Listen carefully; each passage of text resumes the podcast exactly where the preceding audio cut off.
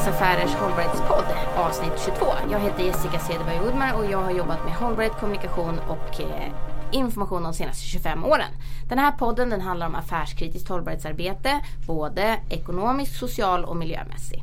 Med mig idag så har jag VDn för Swedfund, Anna Rajot. Välkommen hit! Tackar, tackar! Anna, det är väldigt roligt att ha dig här. Du har ju gått ett helt varv brukar man säga i media när det gäller dina eh, uppdrag från ekonomi tillbaka till ekonomi. Du började på Hagström i Kviberg, du var på McKinsey och då jobbade du verkligen med ekonomi. Mm.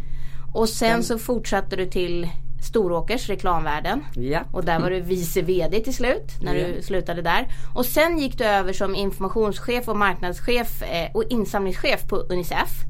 Och sen blev du generalsekreterare på SOS Barnbyar. Och nu är du då VD på Swedfund. Ja, cirkeln ja. är sluten. Precis, från ekonomi tillbaka till ekonomi. Men här finns det en röd tråd om att förändra världen både genom ekonomi, reklam eller då eh, investeringar som det gäller nu. Absolut, alltså för mig är det självklarhet att hållbarhet och lönsamhet går hand i hand. Mm. Så att, äh, ja. ja. Du har ju skrivit en bok också tillsammans med Ulrika Hotop, Hotop heter hon va? Ja. Som heter Affärsaktivisten, ett manifest för lönsam och hållbar business.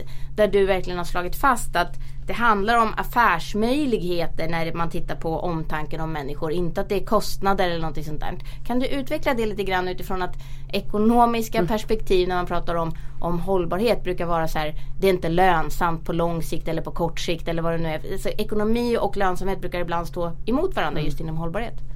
Ja, nej, jag tror ju som sagt att verkligen genuint tvärtom. Att mm. de är otroligt, otroligt nära sammankopplade. Och det blir ju tydligare och tydligare. Alltså tidigare har man gått från att se på hållbarhet som ett sätt att minimera risker.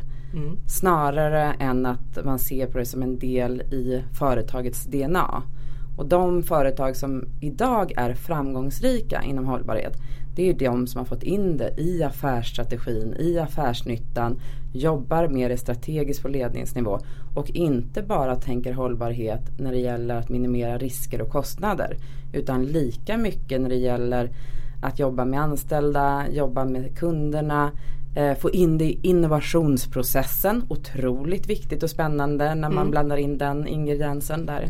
Så att, nej, det, jag ser ett stort skifte och att det verkligen är sammankopplat. Är det skiftet utifrån att vi har en, en, liksom en ny värld eller kommer skiftet av att vi har fler unga människor som tänker på det utifrån ett annat perspektiv eller vad ser du skiftet kommer av? Jag tror att det är många saker som har lett fram till skiftet. Mm. Eh, vi har ju sett en trend där någonstans på 80-talet där alla företag skulle anställa en kvalitetsansvarig. Mm. De här produkterna vi har de ska hålla en viss typ av kvalitet. Nu håller du precis i din In iPhone ja, precis. och visar upp den. Eh, ja. Och den ska fungera helt enkelt. Mm. Eh, tills att eh, nästan alla företag anställde en miljöansvarig. Mm. Som satt någonstans i företaget Sen så kom det upp att man behöver nog tänka på både miljö och de sociala aspekterna när man tittar på produktion och när man kollar på leverantörsledet av till exempel iPhone. Mm. Eh, och då anställde man en CSR-ansvarig. Mm. den kunde finnas antingen på kommunikationsavdelningen eller inom HR. Eh, eller ekonomi. Eller ekonomi, precis. Mm. Medan idag så ser fler och fler att det är inkluderat i liksom hela affärsprocesserna. Och eh, hur har vi kommit dit? Jo, en trend har ju varit globaliseringen. Mm. Att det går inte att prata om hållbarhet på ett sätt här hemma, agera på ett sätt här hemma och göra något helt annat i en annan del av världen. Nej. Det andra är digitaliseringen. Just det, eh. för den hör ju också ihop att i och med att vi har haft en ökad liksom, utbyte av information och så snabbt kan föra över det så sprider sig det där väldigt snabbt. Ja och mm. vi som båda har jobbat med kommunikation vet mm. ju att det tar åratal att bygga upp ett varumärke och stärka ett varumärke och få lojala kunder. Mm. Och idag kan du via Twitter och andra sociala medier totalt rasera det värdet på 24 timmar. Mm. Om du inte har haft koll på hållbarhetsfrågorna. Nej. Så det är också det som har gjort att man mer och mer förstår att det här måste vara en strategisk fråga. Mm. Tycker du att du ser det då i, i liksom när du möter För idag är ju du VD för Swedfund och det är ju svenska statens utvecklingsfinansiär Ja. som det så fint heter. Ni har som mål att utrota fattigdom, vilket ju inte är ett litet mål Mm. Nej. måste jag säga. Vi ska återkomma till det. Men också att ni har som metod att genom att skapa hållbart företagande på många av världens tuffaste och mest eh, liksom, intressanta tillväxtmarknader. Men då kan man väl också säga mest fattiga tillväxtmarknader. De är ju både intressanta men också har enormt stora utmaningar. Absolut. Men hur, hur jobbar man med det när man jobbar inom staten? Ganska långsam, seg aktör. Man ska jobba med investeringar och man ska jobba i utmanande länder. Hur, hur jobbar man då Anna? Hur jobbar man då? Ja men vi, Swedfund har ju funnits sedan 1979. Mm. Och hur många anställda är ni? Vi är under, ja, 40 anställda. Mm. Och vi har sedan 79 utvecklat vår investeringsmodell för att kunna göra störst skillnad för just en, för fattiga människor som lever i, i de här länderna. Mm. Och idag bygger eh, investeringsmodellen på tre grundfundament. Mm. Det första fundamentet och eh, jag ska också säga alla dessa tre fundamenter är precis lika centrala när vi gör en investering. Alltså när ni värderar om ni ska när gå in med pengar eller inte. Precis, Mm. när vi utvärderar en, en investering. Mm. Det första fundamentet är samhällsutveckling. Mm. Alltså att samhället utvecklas och går framåt. Kan man Ja. tänka sig att det är vägar, skolor? Nej, eller där- vad är samhällsutveckling Ja, då? sammanl- I det fundamentet så har vi tre huvudkriterier Mm. som vi tittar på. Tre indikatorer. Det första är hur många jobb skapar vi? Mm. Och jag kommer återkomma till det när din fråga som handlar om fattigdomsminskning det. och det här äh, verktyget hållbart företagande. Hur många jobb skapar vi? Mm. Hur mycket skatt bidrar vi till i det landet där vi investerar? Mm. Och vilken typ av kunskapsöverföring bidrar vi med? Mm. Det kan vara inom klimatområdet, inom hälsa och sjukvård eller något annat. Mm. Så det är det första fundamentet som vi tittar på, samhällsutveckling. Nästa fundament handlar om hållbarhet. Då Mm. frågar vi oss själva, okej, visst vi ska skapa jobb, men går det att scha- skapa schyssta arbetstillfällen? Med Okej, bra Inte bara hur många jobb som helst till vilket Nej, pris inte bara helst. precis nummer utan följer dessa eh, följer de ILO's core convention Går det att ha bra arbetsvillkor? Är det ar- liksom arbetssäkerheten god och så vidare. Mm. Eh, nästa är det hur tar vi hänsyn till miljön? Mm.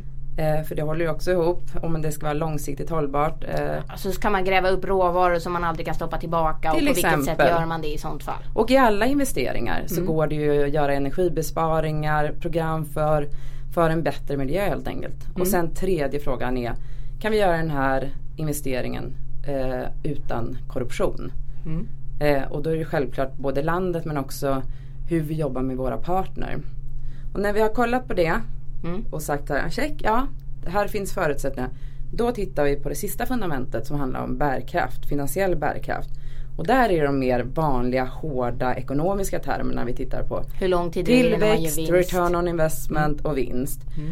Och alla dessa tre fundament måste vara uppfyllda för att vi går in och ska göra en investering.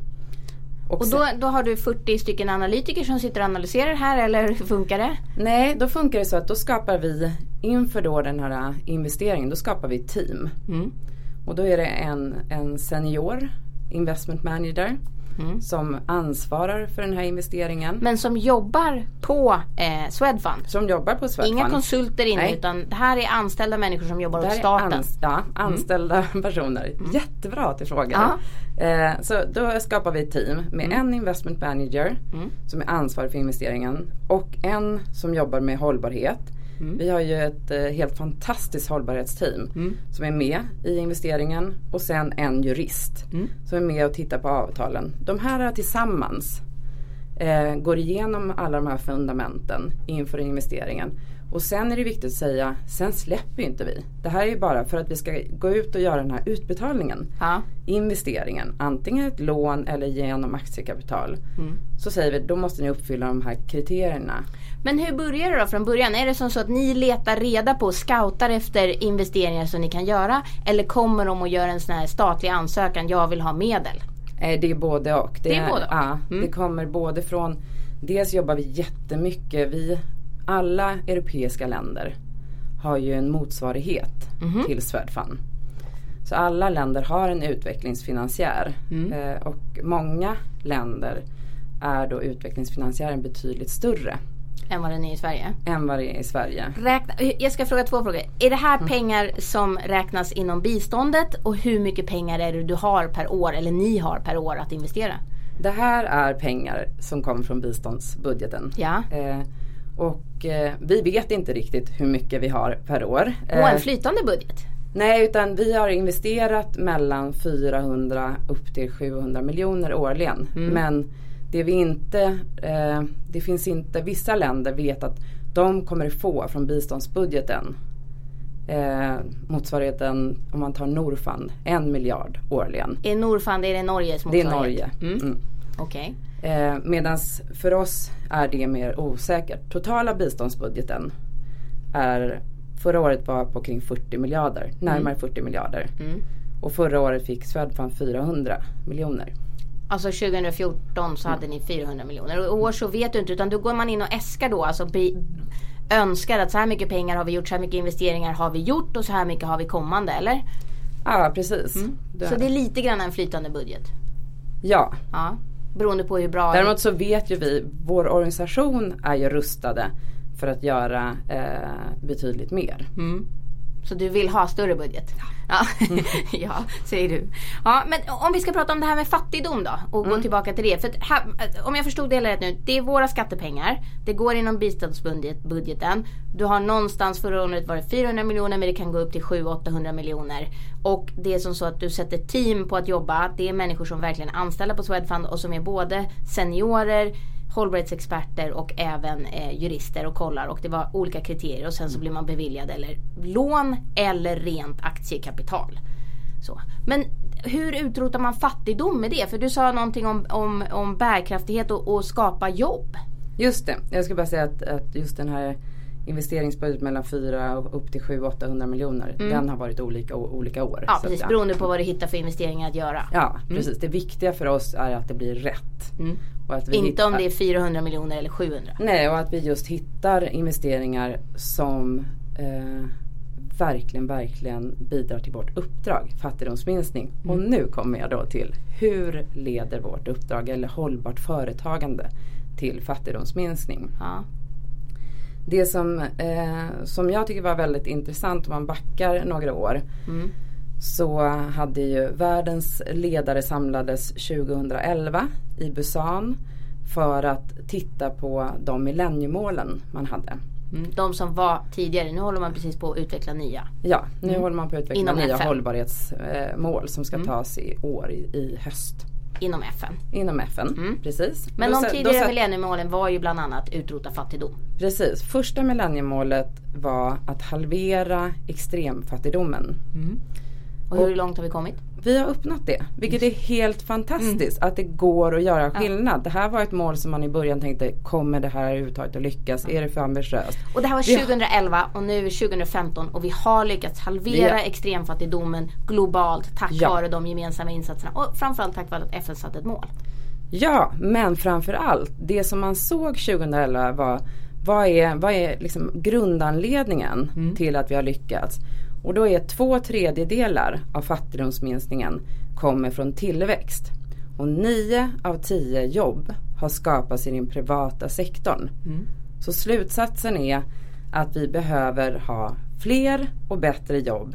Det vill säga vi måste se till att få fler hållbara företag som kan anställa människor med schyssta villkor. Mm. Och där kommer ju Swedfunds uppdrag in. Mm. Att vi vet att vårt grunduppdrag är att skapa hållbara företag och skapa många jobb. Men inte bara vilka jobb som helst utan det ska vara en inkluderande, som man så brukar ofta säga i, i FN-termen, inkluderande tillväxt. Det vill säga vi ska försöka investera i sektorer och företag så vi också får med de allra allra fattigaste. Mm. Men är det så att ett, ett svenskt bolag som H&M eller Volvo eller något av de andra kan få pengar av Swedfund för att starta upp verksamhet i något av de här mm. intressanta tillväxtmarknaderna? Få pengar skulle jag inte säga. Ansöka om och bli beviljade då? Ja eller vi investerar ju med och där kommer det här äh, fundamentet bärkraft. Det ska ju vara i, under kommersiella eh, villkor. Mm. Eh, men det viktiga är att vi ska vara någonting som kallas additionella. Det vill säga vi ska inte investera om det finns tillräckligt mycket privat kapital. Utan vi ska finnas inom de sektorer och de marknader och de länder där det finns brist på kapital. Mm. Där vi kan liksom dra med oss till exempel företag som H&M, Volvo och andra. Där de egentligen inte hade vågat utan att ha ett extra stöd från er. Exakt, att man har gått in och investerat tillsammans. Vi har ju två, eh, just du nämner H&M Där har vi ett partnerskap. Mm. Ett, eh, ett ganska nytt partnerskap. Vi har ju inte investerat något tillsammans med H&M. Det är viktigt att säga. Utan det vi har gjort det är att vi har en ambition att bidra till en hållbar textilindustri i Etiopien. Just det, för här är det är en ny marknad. Man flyttar marknad. textilmarknaden från som i, i, dagsläget ligger väldigt tungt i Asien. Så flyttar man över den till Afrika till, till med nya, nya villkor och nya förutsättningar. Man brukar så här, lite generellt säga att man startar om med hållbara förutsättningar i Afrika. Ja, och jag ska inte säga heller att man flyttar utan man startar just nytt. Den marknaden som finns i Asien kommer ju fortsätta att utvecklas och fortsätta att växa. Mm. Men man adderar till en marknad och också självklart vill lära sig. Seriösa företag vill också lära sig av de saker som har varit problematisk i bland annat eh, delar av Asien. Så Arbetsvillkor, det, löner. Till exempel. Mm. Eh, så vår, det vi gör väldigt tydligt är att vi tittar på att investera i, eh, i textilindustrin i Etiopien i det här fallet. Mm. Det H&M gör är att de som köpare eh, garanterar vissa volymer från de fabrikerna. Och sen har vi tillsammans tittat på hållbarhetsmålen. De mm. har ju enormt hög hög nivå på sina hållbarhetsmål och detsamma gäller Swedfund. Mm. Och då har vi sett gemensamma indikatorer när det gäller arbetsvillkor, när det gäller vatten och kemikalier, kemikalier, när det gäller miljöfrågor och så vidare. Och energibesparingar. Och, ja, alla mm. de här. Så har vi tillsammans synkat det. Vilket innebär att det företaget vi jobbar med mm. kommer vi in som investeringspartner och ställer de här kraven och jobbar igenom det med företaget och H&M kommer in som köpare med samma krav. Vilket För gör det är en det tredje blir... part som egentligen tar emot pengarna från er båda. Som startar upp sin verksamhet i Etiopien. Ja, precis. Det är en fabrikör som startar precis. upp det här. För vi, vi är ju inte experter på alla olika industrier. Vi är experter på att hitta rätt partner som upp, lever upp till våra tre fundament. Mm. Ni startar det... inte en fabrik men ni ser till att den blir startad. Och ni tar mer andra ja. som köpare, vi, finansiärer och så vidare. Vi behöver en industriell partner mm. som verkligen kan verksamheten. Mm. Det vi är duktiga på det är ju dels att liksom få in hållbarhetsfrågorna och också att göra investeringar på de här otroligt komplexa och svåra marknaderna. Mm. Och där är just partner, har vi nämnt några gånger nu, och för mig är verkligen så här, partnership is the new leadership. Vi kan inte göra någonting utan att hitta bra och starka partner. Som när vi berättar hur vi jobbar och hur vi investerar mm. eh, också tycker att det är bra. För annars kommer vi aldrig kunna komma igenom med de hållbarhetskraven. För det där är ju en förändring. För tidigare så var det som så att man köpte en sak och sen så var det inte mer med det. Det var liksom en affärstransaktion. Men när man är partner då knyts man ju mycket starkare till varandra. Man har en mycket större långsiktighet. Som gör att man säger att vi ser att vi ska jobba ihop länge och det ska vara bra från början men det ska hela tiden sträva mot bättre. Tidigare var det som så att jag behöver köpa eh, den här byxan just nu. Den ska vara färdig om två, två månader. Jag behöver köpa 100 000 ex. Och sen så var det klart och så bytte man till en ny partner. Det har ju förändrats. Ja, jag tror både precis, både som eh, då ägare och investerare mm. men också som du säger som, som köpare av en viss produkt så är mm. ju partnerskapen, man lägger ju väldigt väldigt mycket tid och energi på att jobba. Jag vet ju till exempel, igen då H&M exempel. De har ju eh, enorma resurser som de lägger på att utbilda eh, de företagen de ska jobba med. Mm. I alla frågor kring, kring vatten och arbetsvillkor och så vidare. Mm.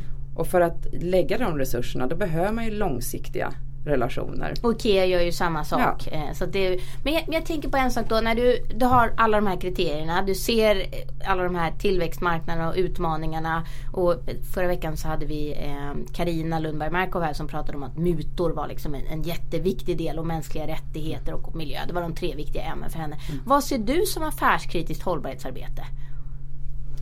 Ja, för det första så, så är ju frågan kring när jag be- beskriver vår investeringsmodell. Att eh, tidigare kunde man kanske plocka ut en del och säga att för vår, för vår verksamhet är det just miljö eller just mänskliga rättigheter. Jag tror inte att det går längre utan jag tror verkligen man måste tänka holistiskt på, på, på alla hållbarhetsfrågor. Det går liksom inte att välja bort eh, och det finns inget nice to have längre utan det här, är, det här är strategiskt och det är viktigt. Sen är det självklart eftersom vårt mål är att skapa arbetstillfällen eh, så blir ju frågan kring decent work, kring bra och schyssta arbetsvillkor otroligt, otroligt central. Mm. För ILO är ju internationella labour organizations rättigheter som man ska följa om man liksom ligger på den nivån att man ska titta efter vad, man, vad som Ja. är rättvist och så vidare. Och det har vi som en av våra övergripande strategiska hållbarhetsmål. Mm. Och det är inte så att vi säger att det måste vara så från dag ett. Men vi säger att inom tre år Mm. så ska företaget ha implementerat de här konventionerna. Men man får inte börja på hur låg nivå som helst utan man måste fortfarande Nej det är klart och det är, eh, det är klart att vi måste känna att det finns förutsättningar. Eh, det är absolut så. Mm. Eh, Bara en eh, sak Absolut. som jag kom på Mm. när vi pratade om just det här grunden till att det faktiskt finns fakta som visar att eh, om man ska utrota extrem fattigdom Mm. så är hållbart företagande och att skapa jobb väldigt effektivt. Så tycker jag också att det är viktigt när man jobbar med bistånd att man också lyssnar på de man är till för. Och Världsbanken gjorde en jättestor studie för eh, bara något år sedan där de frågade 60 000 personer som lever i extrem fattigdom. Vad är det viktigaste, enskilt viktigaste för att ni ska ta er eller för att du ska ta dig ur fattigdom? Mm. Och de flesta svarade ett jobb. Så det jag tycker igen det här till liksom beviset varför jobbskapande är så otroligt centralt. Det vill jag bara komma Mm. Absolut. ihåg Ja, och men säga att det- är viktigt att lyssna. Ja, det är viktigt att lyssna på dem som, så att man inte gör att man liksom bara lämnar pengar och sen så får man Ja. pengar lite grann då och lite grann då. Här skapar ni tillväxt genom att de själva får skapa de här pengarna. Men hur många jobb har ni skapat då? Vi har skapat, eller vi har varit med att skapa, Mm. om man tittar på hela vår portfölj. Mm. Eh, 100, förra året hade vi åt, eh, 108 000 arbetstillfällen.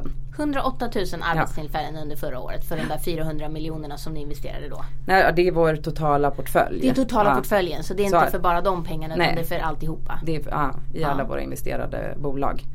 Och så kan man också säga att ett arbetstillfälle Mm. skapar mellan 7 till 25 ytterligare arbetstillfällen beroende på vilken bransch och vilket land och vilken sektor. Men ni räknar bara de som ni först startar och inte de som kommer utöver det som Nej, inte- effekter inte- av att, nej. Att jag får lön så går jag och köper mig ett par byxor eller eh, jag går och köper Eller mat det finns ett leverantörsled Ja, bakom. Ja. Utan vi skapar bara, räknar de 108 i, i våra portföljbolag. Ja, 108 000. Ja, 108 000. Eh, och sen så någonting, en siffra som jag tycker också är viktig. Det är att varje person som får ett jobb har en möjlighet att eh, försörja upp till ytterligare fem personer. Så samhällseffekterna av att skapa ett jobb inom eh, formella sektorn är ju väldigt, väldigt stor. Mm. Men det där, alltså då räknar ju du, för du är ju ekonom. Och då räknar du på fr- från det ena till det andra och räknar på så att säga de här effekterna. För det här har vi haft uppe några gånger i podden att egentligen, jag tycker inte siffror är det roligaste som finns. Men jag förstår att man behöver räkna och jag tycker också att det har varit dåligt sätt att räkna på när man inte räknar mänskliga tillgångar och man räknar inte heller vad lidande kostar och man räknar inte vad liksom eh, miljö, eh, alltså ekosystemtjänster och sådana saker. De räknas som noll i många av de här balansräkningarna. Hur stor nytta har du av att egentligen vara liksom så här hård, hardcore ekonom från början? Jag menar, Hagström och Kviberg och McKinsey de är inte direkt kända för liksom sitt hållbarhetstänk på det sättet på den tiden i alla fall. Eh, nej, alltså, nej men jag tycker det är jätteviktigt. Mm. Att eh, lite sådär uh, what gets measured gets done. Alltså det som mäts blir gjort? Ja, blir gjort. Och mm. om du inte då mäter, om du inte räknar på det. Då kan det ju vara en fantastisk känsla och en vision. Mm.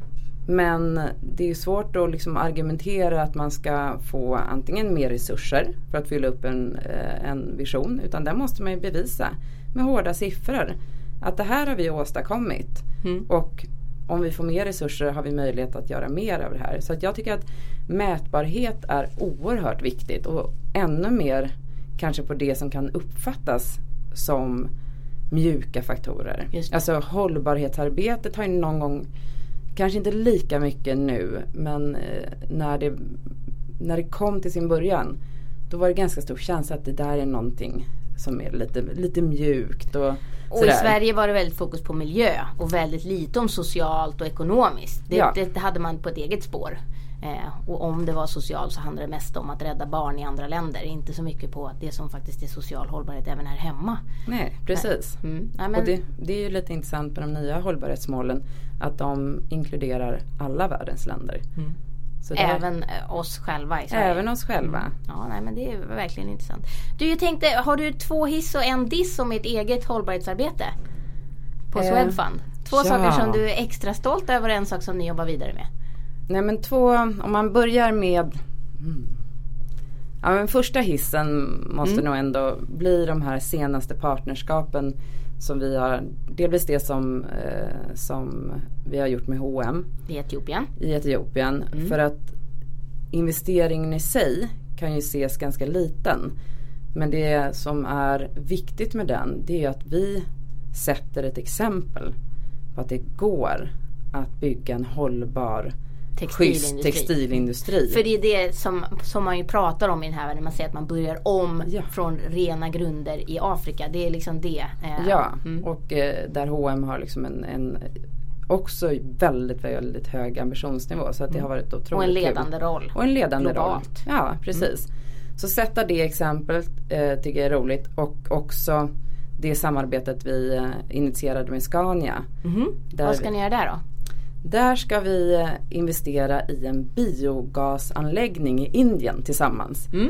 Eh, Indien har ju tre prioriterade områden som de säger. Det är Make in India, Smart Cities och Clean India som handlar om just klimatfrågan och att de har sådana enorma problem med miljöförstöring, med avfall. Och också och, med luftkvalitet. Och, ja, mm. precis! För när jag, ja, precis, det är så med det. Ja, ja, för jag var på klimatförhandlingarna i, i Indien år 2002. För jag jobbade med dem när jag jobbade på Naturvårdsverket. Och eh, för det första när jag kollade väderprognoserna så var det aldrig solsken. Det var alltid dold sol. Mm. Liksom. Och sen när jag kom fram så förstod jag att det var ju på grund av att de hade sin haze. Alltså sin stora smogbubbla mm. eh, som ligger ovanför som en enda stor. Och det var, det var kö mitt i natten när vi kom. Eh, och man stänger av sina små tuk-tuk. Men också man eldar ju eh, liksom inte helt torr för det är väldigt nej, hög luftfuktighet. Så man eldar ju eh, kobajs som inte är torrt. Och sen så kör man sina tuk-tuk på mm. Eh, väldigt skitig eh, liksom diesel och, och, bensin och det. Och sen har man väldigt mycket. Så det blir ju, alltså ja, jag fick whiskyröst efter två dagar och jag dricker inte överhuvudtaget. Mm. Så jag fick så extrem whiskyröst som inte släppte för att det var så extremt dålig luftkvalitet. Så där ska ni gå in och bygga ett, en biogasanläggning. Ja, och här är ju verkligen win-win. Scania har möjlighet att sälja sina biogasbussar mm. eh, samtidigt som vi är med och löser ett stort miljöproblem i Indien och skapar jobb och så vidare. Så mm. det är också så här, vi kommer inte göra hundra sådana projekt. Men vi eh, sätter ett exempel att det går. Mm. Att även i ett land som Indien. Och när startar ni upp den då?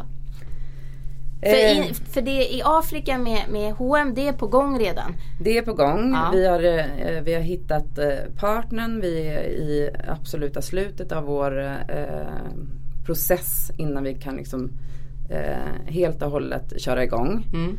Medan partnerskapet med Scania är, är nyare. Mm. Så där eh, är vi fortfarande i processen att diskutera med den lokala partnern och säkerställa att det är rätt partner för oss. Mm. Okay. Ja. Men vi vet vad det är och, och så. Mm. Eh, så det är första. Mm.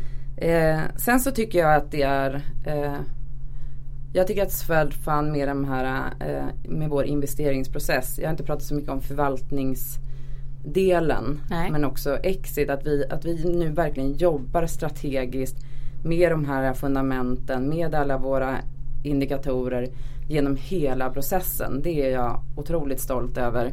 Vi fick ju faktiskt pris här för någon vecka sedan. Eh, ja. Eh, som är då eh, ett kvitto på det. Där Responsible Investor Award hade gått igenom över tusen fonder mm. och tittat på deras hållbarhetsarbete.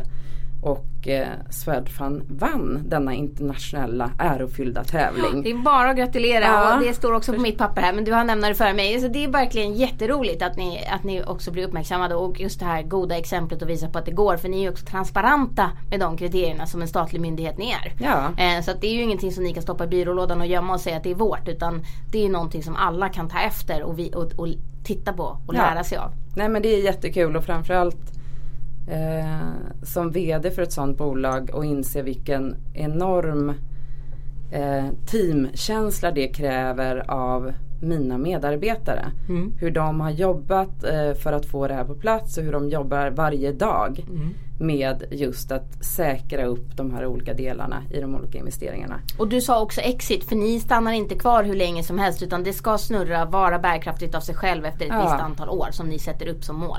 Ja vi stannar i snitt eh, åtta år men mm. vi kan eh, lämna efter fem eller 15 år beroende mm. på om vi har nått vårt uppdrag. Men ni har som mål att alltid lämna? Alltid. Ja precis, för det är en viktig del. Det är en jätteviktig del och det är också ett effektivt sätt att använda skattebetalarnas pengar. För de vinst, den vinsten vi får återinvesterar ju vi i ett nytt bolag som mm. skapar jobb och bidrar till ökade skatteintäkter. Medan det gamla bolaget fortsätter att skapa jobb och leverera skatteintäkter. Så på så sätt är det väldigt, väldigt eh, bra. Och vad har ni kvar då? Vad, vad har ni för, för diss? ja, nej men jag tror att alltså vi har ju en väldigt, väldigt hög eh, ambitionsnivå mm. när det gäller vårt hållbarhetsarbete. Och hela tiden utvecklas och det gör ju också att eh, vi har en svans med gamla investeringar där vi inte har jobbat lika strategiskt, där vi inte haft lika höga mål. Nej. Och det innebär att eh, då får man komma in senare, kanske i slutet av förvaltningsfasen nu och försöka påverka och arbeta med den partnern för att implementera de här hårdare kraven. Mm. Och det är någonting som, som är svårare. Alltså när du går in med en ny partner och säger att det här är förutsättningarna. Och då blir det mycket lättare. Du måste skriva under den här hållbarhetspolicyn för att vi ska kunna göra en utbetalning. Då är det lättare. Nu är det en, liksom ett, ett tyngre arbete. Men ni har ändå tagit på er den rollen. Och ni säger inte att gjort är gjort och det kommer aldrig mer igen. Utan ni går verkligen in och påverkar de som ni redan har investerat i. Ja, vi försöker så, så gott det går. Mm. Och där kan man säga att det lättaste skulle kunna säga att ja, men den där investeringen eh, den lämnar vi. Ja, men, men det är ju inte att ta ansvar. Nej. Att ta ansvar är ju att stanna kvar och försöka påverka och försöka implementera de här kraven ändå. Mm.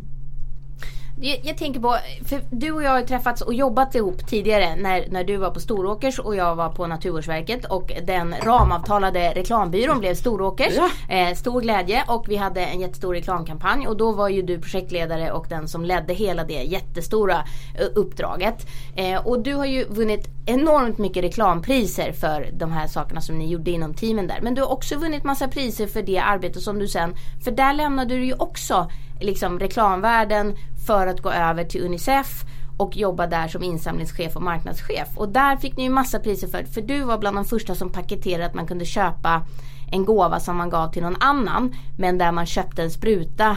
Alltså du visade för oss vad det var vi köpte. Tidigare hade man ju gett pengar men det var liksom inte, det blev inte visuellt på något sätt. Du paketerade ju det som att eh, det var små mm. paket med, du nickar, men det var små paket med blåa snören och band som mm. det stod Unicef på. Och där det var 100 doser vaccin eller det var pennor eller vad det nu var för någonting som man fick köpa genom att man gav de här pengarna. Du satte liksom en relation mellan pengarna och produkterna som ni egentligen bidrog med i Unicef.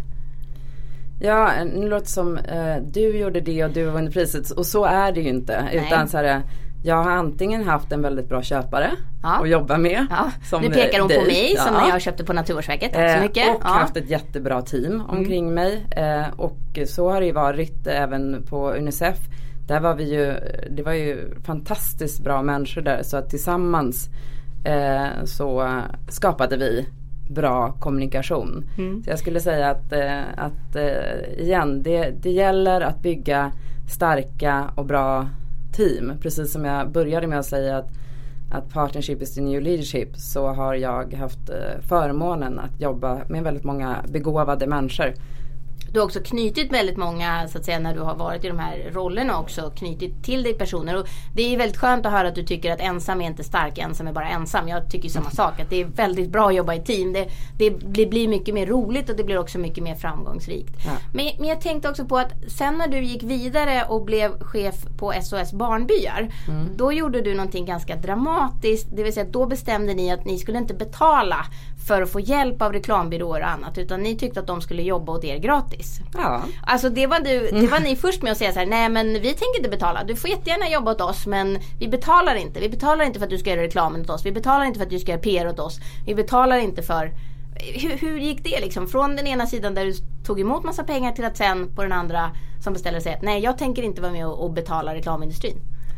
Nej men även, även på Storåkers måste jag säga att så hade vi ett antal eh, kunder som vi hjälpte eh, gratis. Alltså pro bono-kunder? Pro bono-kunder ja. Det var jag ganska eh, eh, noga med att kunna ge tillbaks via, eh, inte via pengar. Nej. För det är kanske ibland det lättaste att göra. Vi sätter in x antal kronor på eh, något 90-konto eh, för en bra fråga. Men att istället kunna bidra med sin kunskap. Och kompetens. Och kompetens och mm. erfarenhet och kontaktnät för den delen.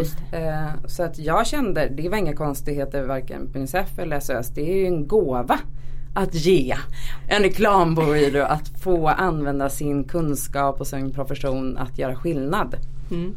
På riktigt. På riktigt. Ja. För, för det där, du säger så här, det är inget konstigt men det var ju ändå, du ja. var ju ändå ganska hård och, och, och, ganska ensam om det där från början. Nu är det ju flera som har tagit efter det och säger att nej men våra pengar gör större skillnad någon annanstans. Reklambyrån klarar det och har råd att bära den kostnaden. Och många reklambyråer, PR-byråer och andra byråer ser ju också det som, och IT-byråer ska också säga som stödjer många av de här ser ju det här som ett sätt att motivera sin personal till att få göra någonting som, som verkligen gör skillnad som du sa. Ja.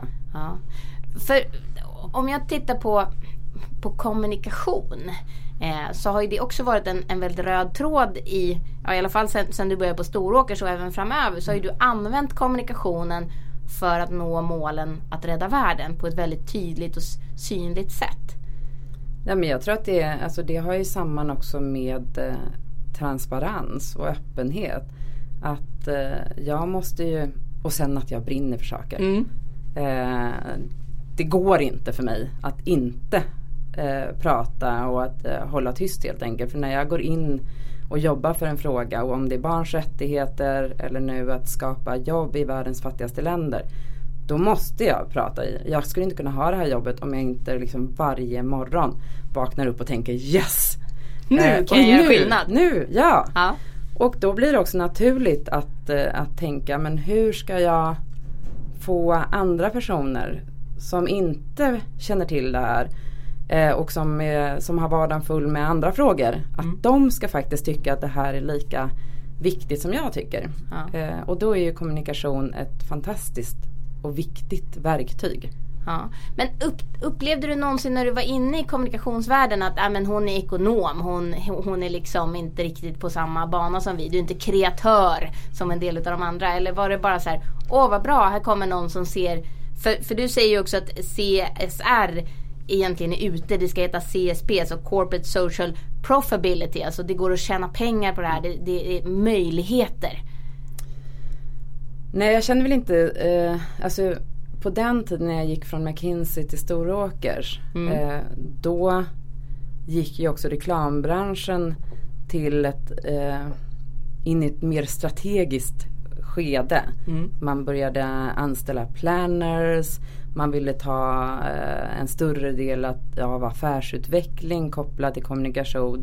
Så att jag kände att, eh, att jag kunde bidra med mycket och att det fanns en stor liksom, nyfikenhet. Så att nej, det var inte ett jättestort problem utan snarare väldigt roligt att jobba i en miljö med så enormt många olika personligheter. Mm. Eh, det var nästan en av de mest fantastiska sakerna att få jobba med begåvade copies eller helt eh, ja, inspirerande ADs eller vad det nu var. Mm. Och sen superstrategerna till exempel. Mm. Ja, nej, men det, det låter ju onekligen som en väldigt bra mix eh, och, och, roligt också med de, här, med de här teamen.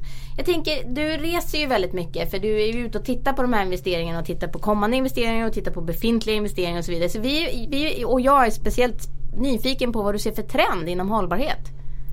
Um, ja men den, den ena har vi redan pratat om. Mm. Att uh, det har gått från en uh, fråga någonstans i bolaget, en CSR-ansvarig hållbarhetschef till att det verkligen börjar ta fart, att det är en ledning och styrelsefråga. Mm. Uh, det tror jag är en, en av de liksom största och viktigaste trenderna. Det andra är att som jag också varit inne lite på, det är det här med partnerskap. Att eh, fler och fler företag, eftersom det inte går att bara bestämma sig att det är mänskliga rättigheter som vi jobbar med eller det är miljöfrågan som är vårt fokus. Så måste man tänka partnerskap. Och mm. det tror jag, det är inte så många idag som Nej. gör det. Men jag tror att det kommer bli nästa spaning. Både i partnerskap när vi alltså hittar en, en finansiell partner eller en industriell partner. Att faktiskt säker, säkerställa att man har samma värderingar. Men också inse att du kan inte vara expert på allting själv. Nej. Och vi har, jag kan säga att eh, en, en del som vi har gjort sista åren och som verkligen har utvecklat vårt hållbarhetsarbete. Alltså Swedfunds. Swedfunds hållbarhetsarbete. Det är våra, bland annat våra dialogsamtal med civilsamhället.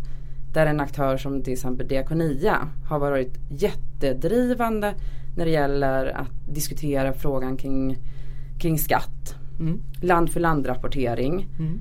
Hur de ser på det, varför det är viktigt, vad kan vi göra som, som då eh, näringslivsaktör och hur kan vi driva den frågan. Och de samtalen har varit supercentrala. Att vi har kunnat prata med LO och IF Metall om hur gör man i länder eh, där, det, där ILO's Core Convention inte följs? Hur kan man arbeta ändå med att få schyssta eh, arbetsvillkor? Hur kan man få upp eh, minimilönerna? Mm. Där har vi haft dem som samtalspartner. Och det tror jag, att man tänker så här, för att vi ska klara av att vara ett strategiskt eh, ett företag som jobbar med hållbarhetsfrågan på ett strategiskt sätt. Vilka partner behöver vi? Precis, man behöver teama ihop sig med de bästa och som också kan ge andra insikter som man själv aldrig kan lära sig hur många år man än skulle liksom försöka läsa på. Nej, och våga vara så liksom lite naken och öppen och transparent och säga att den här frågan eh, tycker vi är enormt, enormt viktig. Mm. Men vi är inte experterna så vi behöver lyssna på er. Mm. Och vi har ju även i våra dialogsamtal eh, fört anteckningar som vi har lagt ut på vår webb. Mm. Så att också andra kan läsa och inspireras och tycka att det där var ett bra samtal eller där kan de göra lite annorlunda. Mm. Så jobba med, eh, med partners, säkerställa att det verkligen blir en styrelsefråga. Precis, mät, mät. Ja, mät ja. ja för mm. det är också ett sätt att få upp det i styrelsen. Mm. Att bevisa på de finansiella effekterna. Mm. Men jag tänker, vad, vad, var det som väckte ditt ansvarsarbete? När vaknade det? Eh, Ja det där är Det känns som att eh, Någonting eh, Det blir ett startskott varje dag.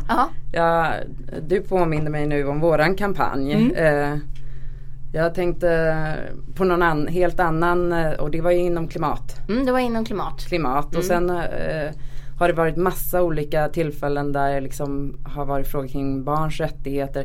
Så jag tror att det är när jag ser någonting som jag känner att nej, men det här måste man ju agera på. Mm. Då agerar jag. Så att det är inte egentligen en, varken en enskild person eller en enskild händelse. Utan det är många händelser hela tiden och mm. många personer som har berört och påverkat. Så då brinner du hela tiden och, och klimatkampanjen var ju 2002 till 2003 där så det, var, det var ju ett tag sedan. Vi var, var tidiga sedan. med klimatfrågan. Vi var lite för tidiga ja, till och med. jag vet tittat på många sådana analyser efteråt men, men det gav ju effekt i alla fall att svenska folket eh, ändå fick upp ögonen för väder och klimat och, och också hela den delen. Så det, det, det det är intressant att ha gjort eh, och jag är väldigt glad över att vi fick jobba tillsammans då. Men vad är det som ger dig inspiration då inom hållbarhetsarbetet? För jag menar både när du, när du jobbade på, på Unicef och på SOS Barnbyar och också inom Swedfund så vet ju jag att du ser en krass, hård eh, verklighet som inte alltid är så lätt att liksom tampas med. Med människor som lever i, i fattigdom och barn som far illa och alla de delarna. Vad, vad, vad ger dig inspiration att fortsätta? Nej, men det är att det går att göra skillnad. Mm. Eh, FNs generalsekreterare sa i början av året att vi är, titta på dig här. Ja. Vi är eh, den första generationen som har möjlighet att utrota extrem fattigdom. Och vi kanske är den sista som har möjlighet att rädda den här planeten. Mm.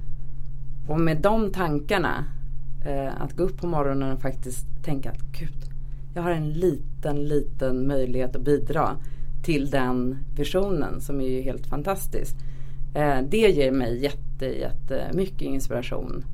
Och sen är det ju alla människor i, på alla mina resor som jag har träffat som, som är liksom bevis att det går att göra skillnad och att det finns en sån enorm, enorm kraft hos, eh, hos de personer jag möter. Mm. Men, men, när du kommer nu är du, jobbar du för staten. Mm. Eh, du hade ju redan ett, innan ett, ett väldigt stort eh, kontaktnät. Men ser du, så, ser du någon skillnad mellan hur du blev bemött när du jobbade inom ekonomi och finans, alltså McKinsey och, och, och, den delen. Eller hur det var sen när du jobbade på reklambyrån. Eller hur det var när du jobbade inom eh, liksom, civilsamhället. Eller hur är det nu när du jobbar inom staten. Ser du någon skillnad på hur du blir bemött då? Nej, egentligen inte. Alltså, det som är intressant nu om man tittar på lite sådär möjlig framtida trendspaning att förut var det ju väldigt vattentäta skott mellan liksom, å ena sidan näringslivet och sen att jobba inom ideell sektor jämfört kanske med att jobba statligt. Mm. Eh, och framförallt mellan de två första delarna. Det har ju börjat bli mer flytande. Det är fler och fler inom näringslivet som har ett stort engagemang för, eh, för många olika eh, frågor kring fattigdomsminskning eller klimatfrågor. Och tvärtom så finns det en, eh, en inom civilsamhället en förståelse för, om man tar till exempel våra dialogsamtal, hur man kan använda företagandet för att verkligen göra skillnad och se det som en plattform för förändring. Så att jag ser att nu är det, nu är det mindre konstigt. Tidigare för några år sedan då var det mer folk som höjde på ögonbrynen och så här, ha. Ska, ska du komma här och komma? Ja, ja. ja, men lite så. Ja, men nu är det inte det utan nu är det mer så här, åh vad bra du har mer erfarenheter från olika områden och man kan se att de här samarbetar mycket starkare än, än om bara en gör en insats. Ja, ja. definitivt är det så. Men jag tänker också på då, för vi, vi har tittat på, på reklam och så här. Jag älskar ju reklam. Eh, det, det, var ju, eh, det, det, är ju någonting som jag verkligen konsumerar mycket av och tittar gärna på och tycker verkligen att det är. Ser du någon, någon skillnad på reklamen som har skett utifrån att du ändå liksom kopplat till hållbarhet? Tycker du att vi har blivit bättre på att kommunicera hållbarhet eller tycker du att vi står stilla när det gäller det? Eh, nej, jag tycker att vi fortfarande står ganska stilla mm. eh, skulle jag säga. Eh, jag tror att, eh, eller jag tycker att det är synd eh, om man, in, om man ja, inte tittar på reklam. Eh, men generellt så tycker jag att det är synd att det är ganska få företagsledare som vågar prata om sitt hållbarhetsarbete. Och särskilt många av de som faktiskt gör mest och bäst. För att man kan, att det kan finnas en rädsla. Att om jag berättar att vi har gjort det här, någonting som är fantastiskt som man är väldigt stolt över då kommer jag bli synad på det här området där vi kanske inte har hunnit lika långt. Nej. Och eh, jag skulle verkligen önska och sända ut ett budskap att våga prata om det eh, man har gjort. Mm. För att det kommer att inspirera andra och leda till att det ske, kommer ske mycket, mycket snabbare. Mm. Men också våga säga det man inte gjort. Nej. Jag tror att det finns en jättestor acceptans och förståelse att man som företagsledare eller privatperson för den delen inte kan göra allting på en gång. Utan man har en vision och man har ett mål. Och så får man berätta att vi är, vi är i mitten på den här resan. Mm. Vi har inte kommit hela vägen i leverantörsledet. Och det är det som jag tror är viktigt alltså, och som jag försöker förmedla även när det gäller Swedfund. Mm. Vi har massa utmaningar kvar. Ja. Och, I många det, av våra bolag. Ja och det tror jag absolut. Alltså jag menar, det där är ju musik i mina öron för jag tycker att företagen ska skryta mer om allt bra arbete de gör och även när det gäller civilsamhället och staten. Ja. För att alla gör väldigt många bra saker och de kan man ha som, som inspiration. Eh, och, och sen så tror jag att om man berättar transparent om de sakerna man har kvar så kan man också få hjälp att bli bättre på dem lite snabbare. Än om man liksom ska sitta själv och säga ja det här är vi inte bra på men man kan inte säga något så då kommer vi heller aldrig riktigt få någon hjälp. Och, och i Hyfsat hållbar då som jag skrev eh, här nyligen så tycker jag att där är det viktigt att någonstans ändå säga att jag tror inte att det finns någonting som är helt hållbart men det finns mycket man ska vara stolt över som är hållbart och det måste man någonstans våga våga skryta om. Ja, nej men jag håller helt med. Jag tycker det är jätteviktigt och jag tror att om, om alla skulle gå ut och börja säga den saken. Mm. Ja men den här, jag har den här saken jag är stolt över. Då skulle det ju bara, bara blomstra. Ja då skulle det finnas massor mer goda exempel som man skulle kunna ta efter och som man också skulle kunna liksom eh, kopiera och titta på och, och, lära sig. Och det är väl också en av fördelarna med att, att jobba statligt att då är allting transparent. ja, det är, liksom det är så, en förutsättning. Ja, det är en förutsättning. Jag tänkte på om man, om man tittar på det här med att rädda världen eh, som ju ändå är ditt område som du har, gjort under ett par liksom, omgångar och sådär. Hur långt tycker du vi har kommit där? Nej, alltså jag är i grunden eh, väldigt positiv. Mm. Det är jag med. Eh, optimist. Man, ja, ja, optimist. Och eh, första kvittot om man går tillbaka till millenniemålen så lyckades man faktiskt eh, nå då eh, målet att halvera extrem fattigdom. Mm. Nu ska vi ta nästa mål att eh, helt eh, utrota extremfattigdomen i världen. Och det tror jag att man kommer lyckas med. Sen är det såklart att ibland kan man känna sig Ibland kan optimismen minska på grund av att man ser att det finns otroligt mycket oroshärdar runt om i världen. Mm. Och så lägger man på då klimatförändringarna. Men jag tror i grunden att, att, eh, att med de nya millenniemålen, med näringslivets ambitioner inom hållbarhet, med civilsamhällets kraft så kommer vi eh, att se en bättre värld framöver. Mm. Jag tror också det och jag tror också styrkan över att vad man använder sin makt till mm. och vad man verkligen medvetet gör för val och också liksom verkligen satsar på har ju en väldigt stor förändringspotential. Ja och också tittar man, tittar man på äh, Afrikanska utvecklingsbanken när äh, cheferna var här i Stockholm mm. och pratade och han sa att äh, just att det han kunde se som den största säkerhetsrisken i Afrika det var om man inte kom till rätta med arbetslösheten. Mm. Bara i Kenya där vi har vårt eh, lokalkontor i Afrika i Nairobi. Mm. Där blir en miljon eh, personer, fyller en miljon personer 18 varje år. Mm. De här ungdomarna de är uppkopplade, de är mer utbildade, de har ambitioner och vill ha ett jobb. Så det är självklart, ska man fokusera på någonting så är det verkligen att säkra upp och skapa arbetstillfällen mm. runt om i världen. Du pratar om att ni har lokalkontor. Eh, de här 40 människorna sitter alltså inte allihopa i Stockholm? Nej, vi har eh, fyra personer som jobbar i Nairobi. Mm. Eh, vi har ju ungefär av våra nya investeringar är det närmare 70% som är i Afrika söder om Sahara. Mm. För det är där den stora tillväxtpotentialen finns. Ja framförallt är ju många av världens fattigaste länder. Mm, som där. ligger där. Ja. Mm, som, som har hamnat på efterkälken på grund av, av krig och Ja precis. Mm.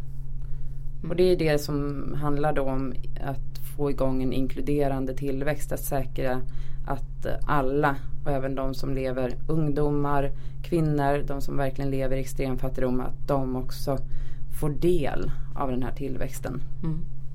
Jag tänkte på det här du sa att, att hållbarhet måste in på ledningsnivå och i styrelserummen och så vidare. Eh, du jobbar ju åt staten som jag har sagt att, och vem är det som är er styrande minister? Alltså som liksom ansvarar för Ja, vi, har, vi har ju två. Mm. Eh, Isabella Lövin som är, är biståndsminister. biståndsminister eh, och vårt uppdrag eh, kommer ju från utrikesdepartementet. Ja. Men ägarstyrningen ligger på näringsdepartementet. Så det är Mikael Damberg. Mm. Så att ni är två Ja. som ni, som ni jobbar med. Tycker du att, att om du tittar på den, det ansvar som styrelsen och liksom det tar då inom de här olika områden som du har jobbat på. Ser du att det har förflyttats framåt där? Att det är lättare att få in de här sakerna på en nivå som handlar om att det ska finnas hos ledningen och styrelsen och, och hela den delen? Eller är det fortfarande ett visst motstånd att man inte riktigt förstår vad hållbarhet är? Nej jag tycker att det finns eh, att, eh, att ha har eh, staten som ägare är otroligt bra. De har ju ställt krav på alla statliga bolag när det gäller eh, att eh, utveckla och utforma eh, strategiska hållbarhetsmål. Och den nuvarande regeringen driver ju hållbarhetsfrågan och hållbart företagande. Och kombinationen fattigdomsminskning, klimat och hållbart företagande väldigt, väldigt hårt. Så att jag känner att, eh, att det finns ett stort stöd. Eh, och det var ju också det om man tittar på våran styrelse. Vi var ju en av de första eh, svenska bolagen som har en fullt integrerad årsredovisning.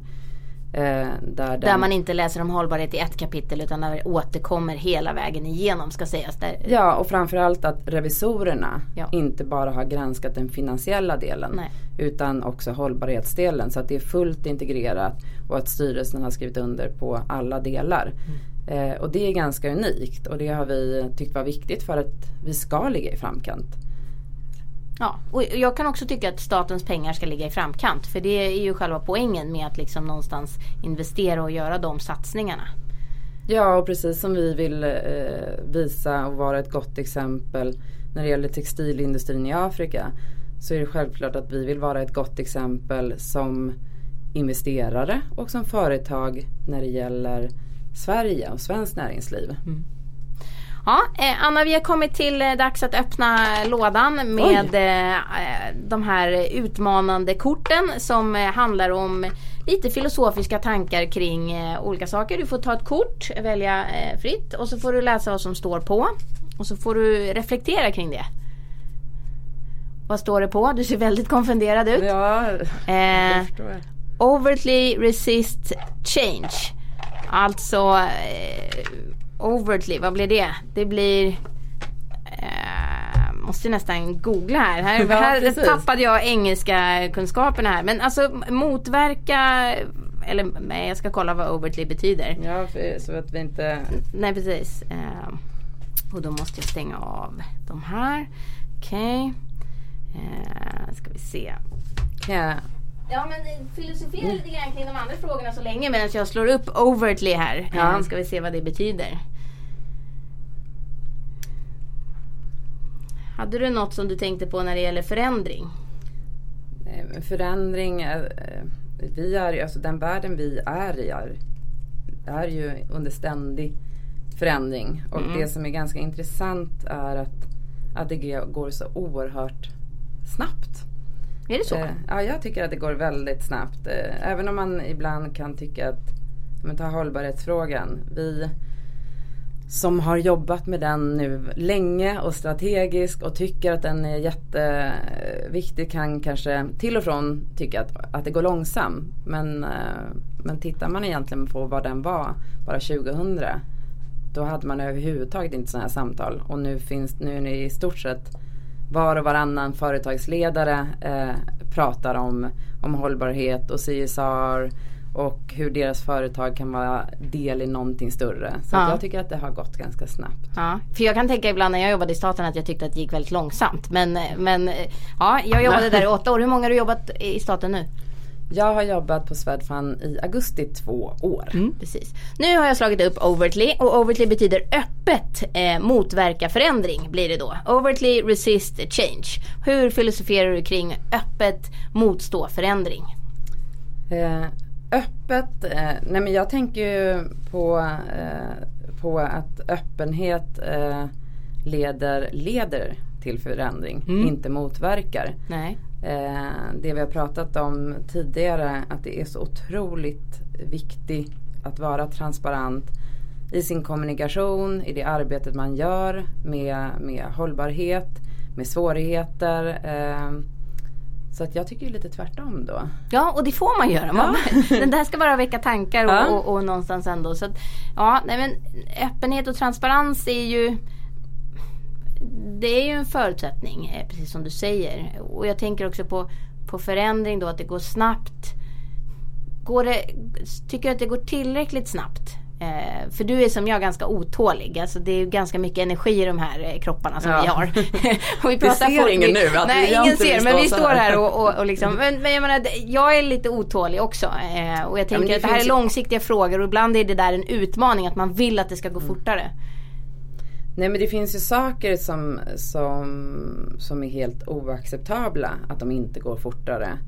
Eh, nu vet jag inte vad den senaste siffran är men när jag jobbade på SS barnbyn var siffran att 17 000 barn under fem års ålder dör varje dag i saker som vi kan förebygga. Liksom, I näringsbrist och... Ja, landar man i den siffran och tänker på sina egna barn. Då kan man ju verkligen, verkligen bara bli förbannad på att det går för långsamt. Så vissa saker eh, kan man ju säga att ja, men det här går, har ändå gått framåt.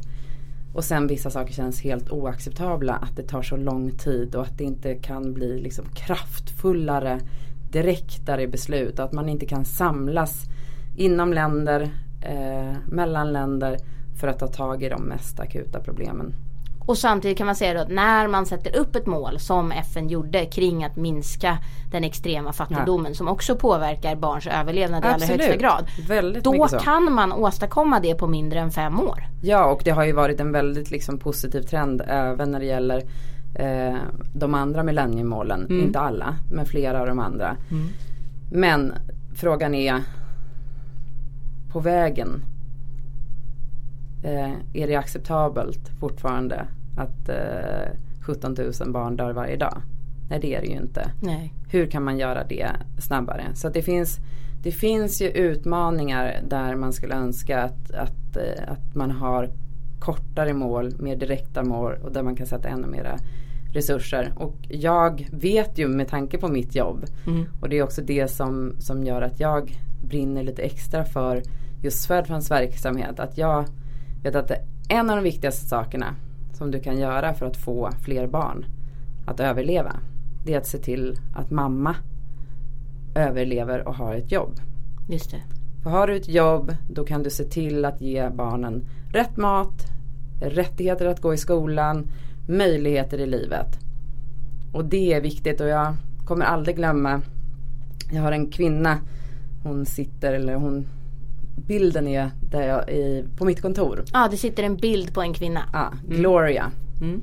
Och hon tittar på mig varje morgon. Eh, och Gloria sa just det att hon fick hjälp med, eh, med eh, hiv-medicin och hon fick hjälp med, eh, hon, hon var döende helt enkelt.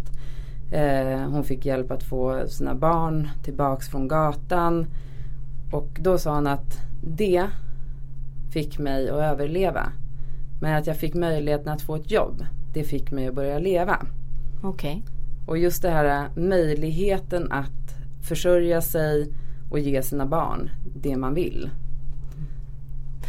Ja, eh, det är en stark berättelse och jag är jättetacksam för att du delade den med oss Anna. Eh, Anna Riot som är VD på Swedfund. Tack snälla för att du kom hit till Veckans Affärers hållbarhetspodd. Tack så jättemycket att jag fick komma hit. Ja. Nu är det sommaruppehåll och vi kommer tillbaka med Veckans Affärers hållbarhetspodd i början av september. Jag heter Jessica Cederberg Woodman och tack för att ni lyssnade.